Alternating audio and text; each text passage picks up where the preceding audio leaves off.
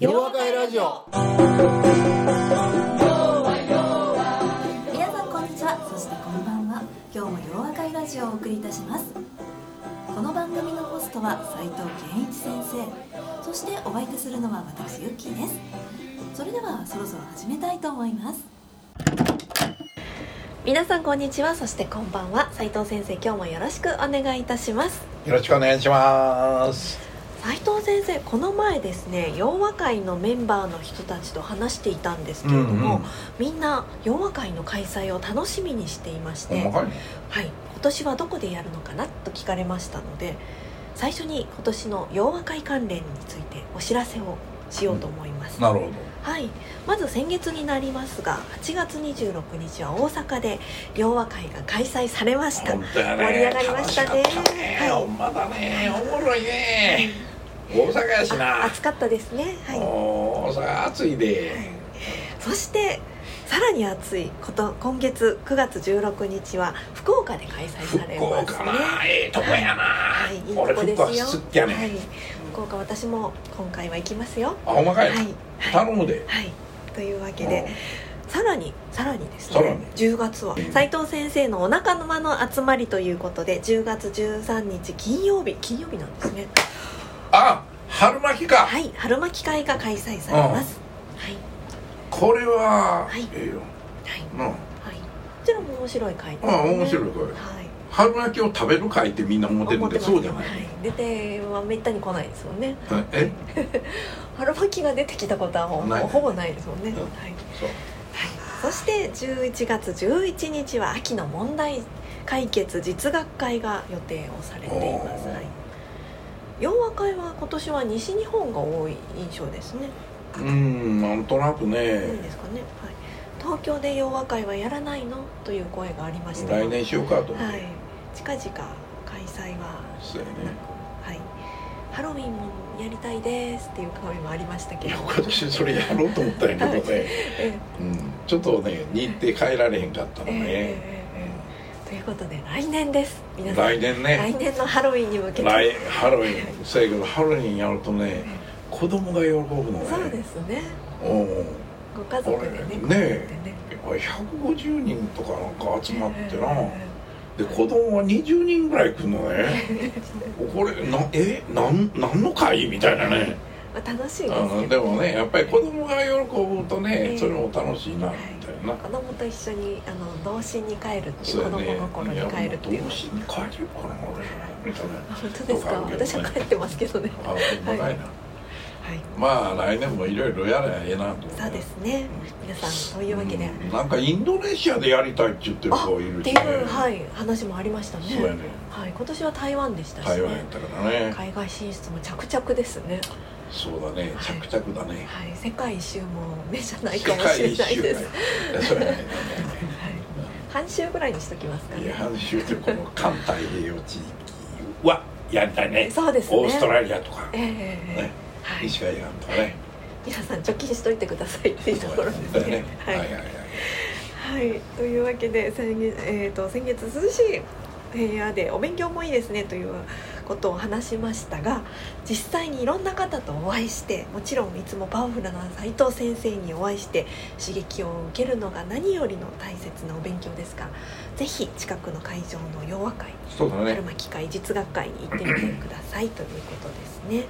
はい。はい実学ですからね。あの他の方からね学ぶ機会というのそうそうそう。それが一番学べるからそうねですね、うん。刺激を受けるというのがね私も単調なテレワークの時にやはり一番ラジオに刺激をババーンと受けていましたので、はい、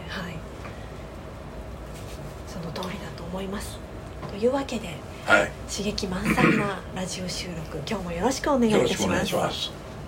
今回のゲストはまみさんです。ああまみちゃんね。はい。はい斉藤先生と同郷の大阪の方なんですが、とってもあのこの夏にね残暑がきつい9月に清涼感をもたらす。斉藤先生のあのご自宅のようなに吹き込んでくる風のような方じゃないですか。うまいなセールだいえいえいえほんまに。どこから出てくんのかなと思うような言葉が出てくる。素敵なねあの先ほほんまや。ど明朝飲んでも一言ね付け加えていただくようなあのお気遣いも素晴らしいですしね。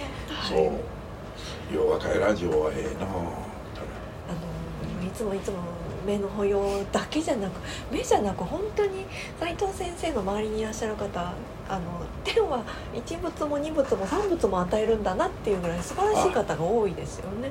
うん。そう最近多いねそういうふうにねもう神様はいっぱい同じ人にたくさんあげるのね。あげるんですね。昔の少女漫画に出てくるみたいなあの綺麗な人はあの性格が悪いみたいな人出てこないですね。ああそんなんあった昔、はいはい。えー。今でもおるんちゃう？いるんですかね。で知らん斉藤先生の僕の周りにはいらっしゃらないですもんね、うんはい。本当にそれね僕ラッキーっていうか、はい。ありがたいね。やはりあの騙されたことないもん。志をねあのルイは友を呼ぶんだとその通りや先生の前からはやっぱり逃げ出しちゃうんでしょうね。あここはまずいとああ思って、ね、そうそうそうそうそう、えええうね。はい、その通りやはい、そんな前置き長くなりましたが、マミさんの、はい、自己紹介をお願いしましょうか。はい、はい。はい、先ほど素敵な紹介いただきました。まみと申します、で現在コンサルティング会社で営業職として、はい。まあお客様の課題解決をすべくっていうところですね。できてるかはまだなんですけども、はい。しようと思いながら日々邁進しております。本日はどうぞよろしくお願いしよろしくおま願い。すお願いいたします。ということは斉藤先生に学んでるってことですかね。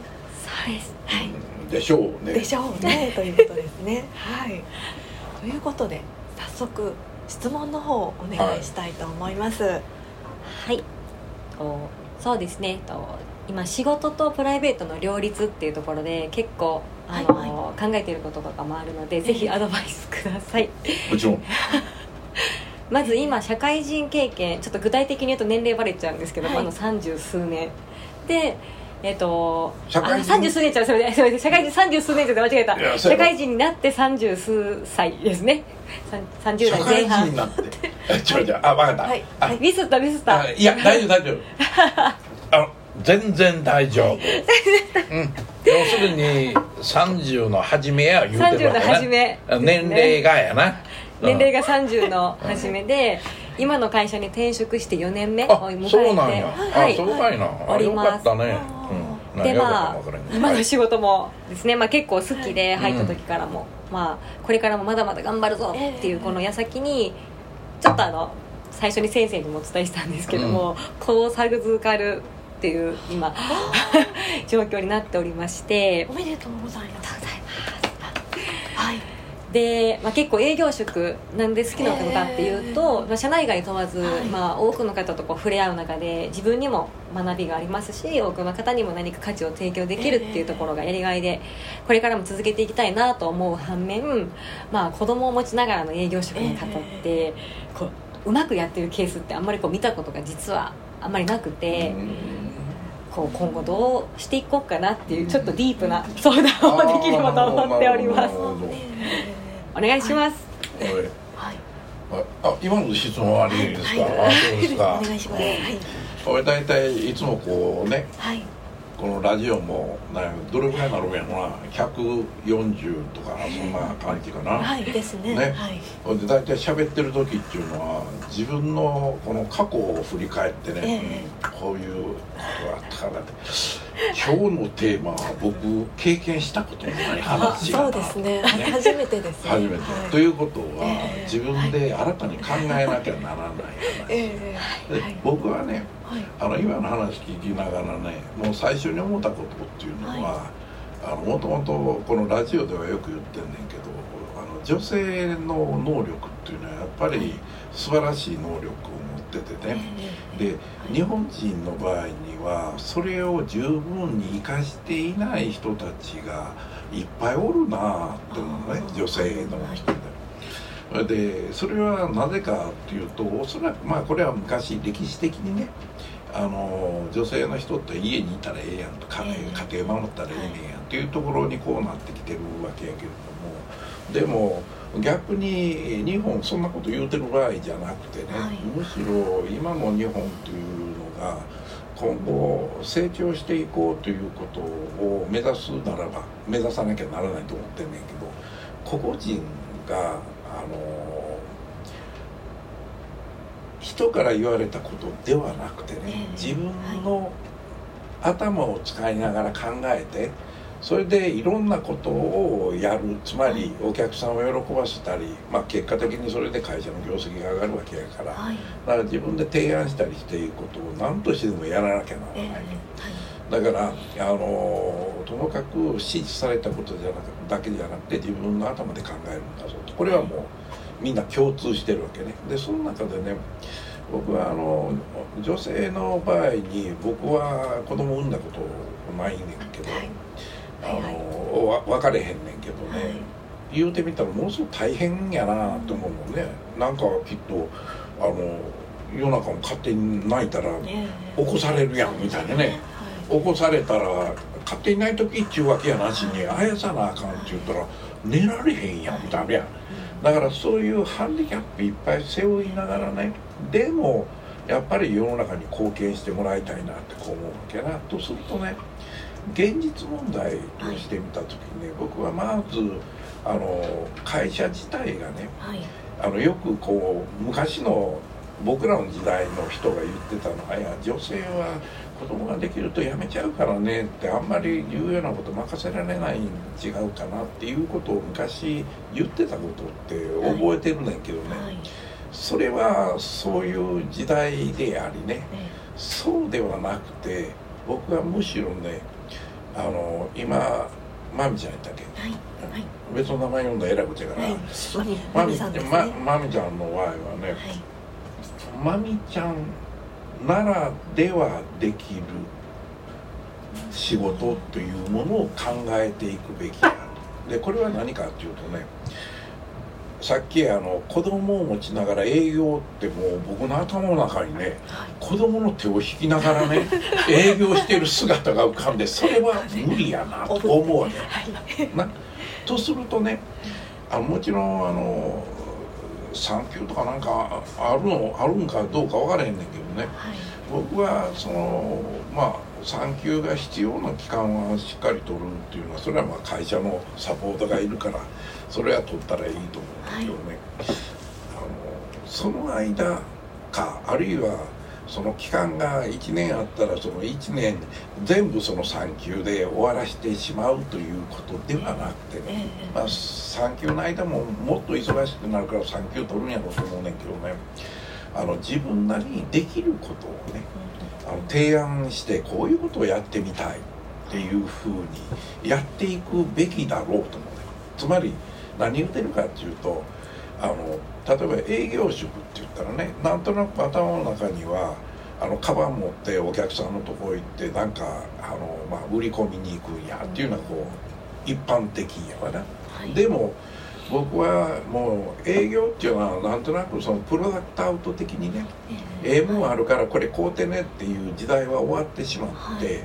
やっぱりお客さん自身困っていることがいっぱいあるから、ええその困っていることを解決するためにこういうことをされたらどうでしょうかっていう提案型に変えていかなきゃならない。はい。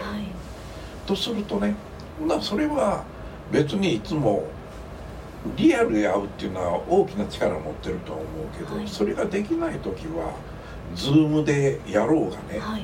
Teams でやろうが、はい。あるいはひょっとしたらもっと別の方法があるかもしれないと思うのね、その別の方法っていうのは行くそれを IT につなぐ。はい。いやもちろん一つの方法と相手から来いよみたいなことがあっても全然おかしくないのかも、はい。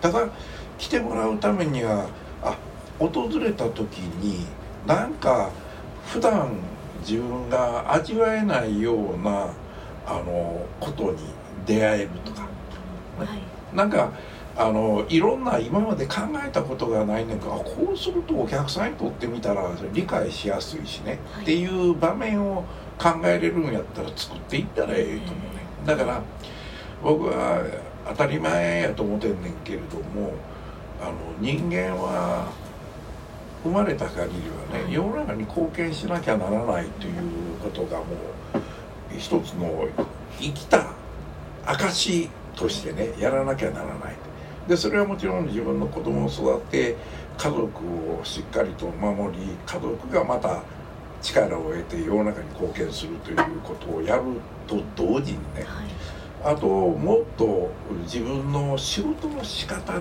とか時間の使い方によってねもっと貢献できることを考え出すことができるはずやと。でそれをねやるべきやと思ってるわけ。だから僕はあの多くの会社がねまあ今は何や大体あの国も何してるのかよく分からへんねんけどあの女性の役員の比率を何パーセントにしようとかねそういう青な、まあ、目標を考えることは悪くないねんけどほんなそれに向けてそれぞれの人がねそう考えるようにならない限りはねいわゆる一つの責任ある地域地位というものを全うすることはできないと思ってるのね。だからあの結果としてあの会社の役員になる人がたまたま女性やっていうことはかめへんと思うねんけどむしろ女性も男性も一人一人がやっぱり自分自身の持っている能力を伸ばすためにねどうすればいいのかっていうのを考えて提案するっていうことをやらなあかんと。だからいつもこのステレオタイプ的に朝起きたら何ご飯食べて会社に行って働いて終わったら帰ってっていうねそういうなんか与えられてることだけやるんやったらそんなもん何してんねんみたいな。だからそういう人たちが多いために日本が成長できなくなってしまってるわけやから。むしろ考える力のある人たちが新しい考え方を学びどういうふうに自分たちが考え表現し行動すればねより大きな多くの価値というものを自分の会社、はい、お客さんに与えれるようになるのかっていうことをね提案していくべきやと思ってね、はい、でその提案をその会社はしっかりと受け止めてね、いいところはあこれええなと。あかんところはこれもうちょっとこうした方がええんちゃうかっていつもこのプラスサイドのことを考えるとね、人間は僕はいろんな会社見てきたけどねあのいろんな提案している人をどないしてこの潰すかっていうことに快感を覚えてるね。なんかこいつらあの自分のストレスをね発散するためのええ機会やみたいな。だからね「お前こんなもんあかんに決まっとるやんけ」言うて「ほなお前どんな賢いこと言うんだから言うてみ」って言うて言えるわけないねんからな。だからそういうことをなくすためにもねやっぱり一人一人っていうのがあの価値のある提案をしないとしょうもない提案してたらそれはお前何してんねんって言われてしまうことになるからだからまずは考え方をしっかり学ぶということとその次自分自身がどうしたらお客さんと会社結果として会社さらに自分の家族というものを大事やからそれを両立させるためにどういう方法があるかということを考えるべきやろう。で僕は両立させる方法はあると思ってるのね、でまあ僕はあのコンサルティング会社に長いこといるわけやからあのどちらかというと、はい、家族えみたいなむしろ仕事に全て打ち込むっていうのでね、はい、それが普通のやり方やと思ってずっと来たわけや、でも自分の事務所を作って分かったことっていうのはね、あ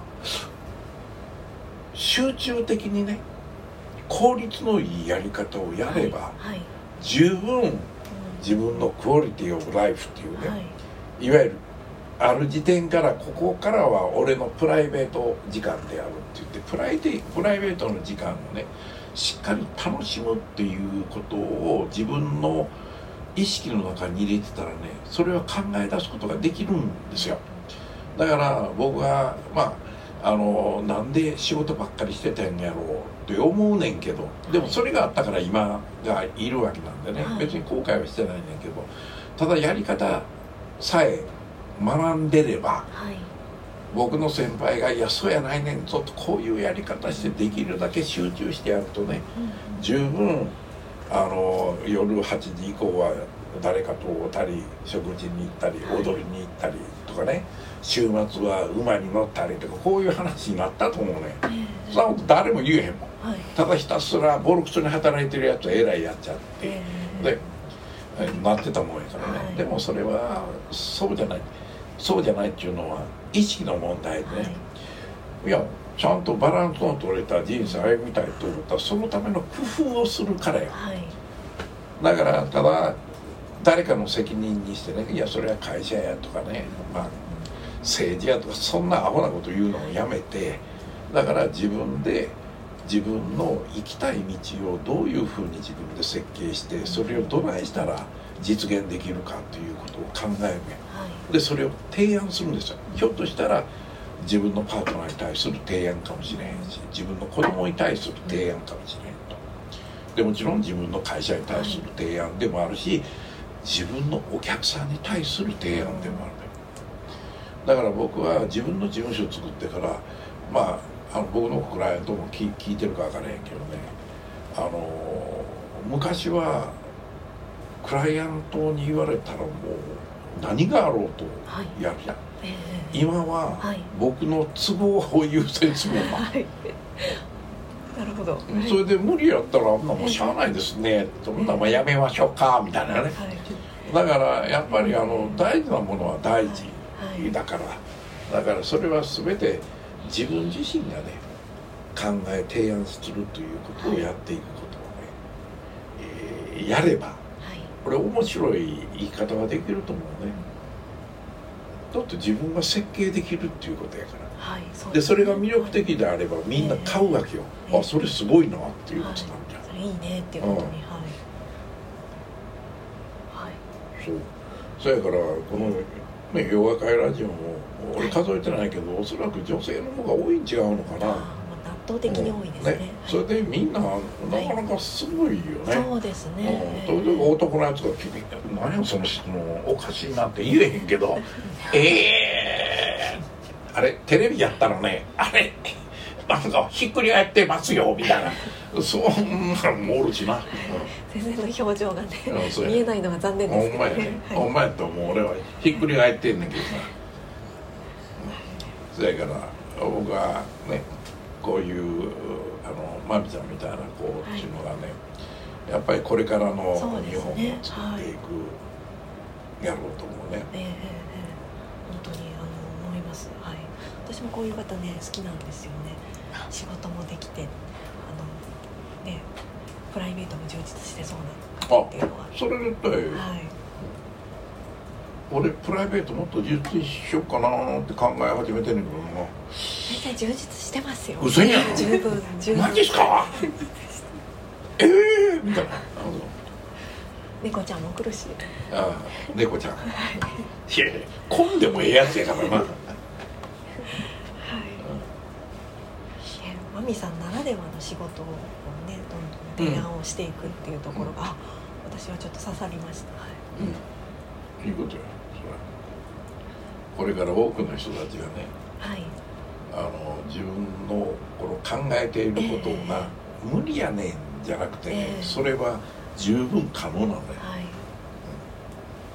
どうしていけばいいかってどうどう？だからまさにな、これが洋和会なんかえもそうやし、春のキックラもそうやけどいわゆる問題解決学んだ子って考えるわけじゃん、ええ。それでえあこんなことしてうまいこと言ったでとかね、はい。こういうことでうまくいかなかったんやけどこれなんでやろうと思ってこんなことかなと思うんですけどこういう人から学ぶっていうのがね、ええ。一番大きな学びなんですよ、だからそのための集まりをできるだけ作ってね、え来れる人はそこに来たらええやんだからあの時々臆する人っていうのね「いやそんなとこ私行かれへんね。ん」って言うけどね、全然むしろ人から学ぶことが最も重要だからね、そういう機会はぜひ来てもらったらと思うね、だからこの間の実学会も僕全然会社間違ってないけどね。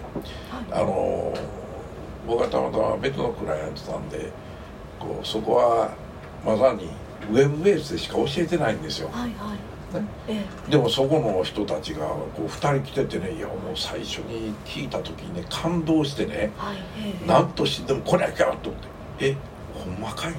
あの会社マジ？あんたら初めてやけど」みたいなね。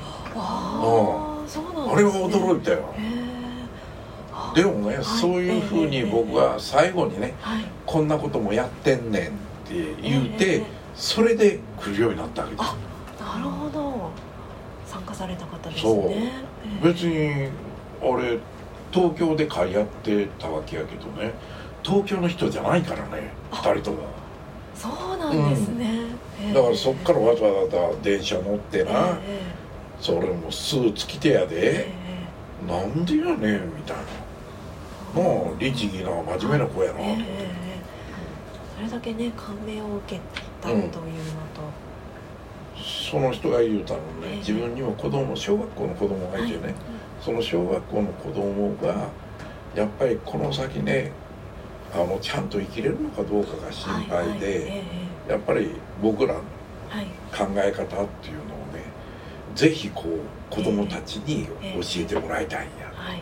言う言うててあほんまかいな。ええええいやそんなこと言われても、はい。中学生とか最近教えてます中学もんね。生やってるけどさ中学生な。小学生になるとちょっときついかもわかれんな。そうですね。俺ウサギとカメさんとかそんな要せんしなそういやちょっと古いかそ古いか。い。やあそうか、じゃあマミさんのお子さんも中学生になったら先生に学んでいただくといううん、それね。はいよろしくお願いします。よろしくとはいうわけで今日もありがとうございまありがとうございました。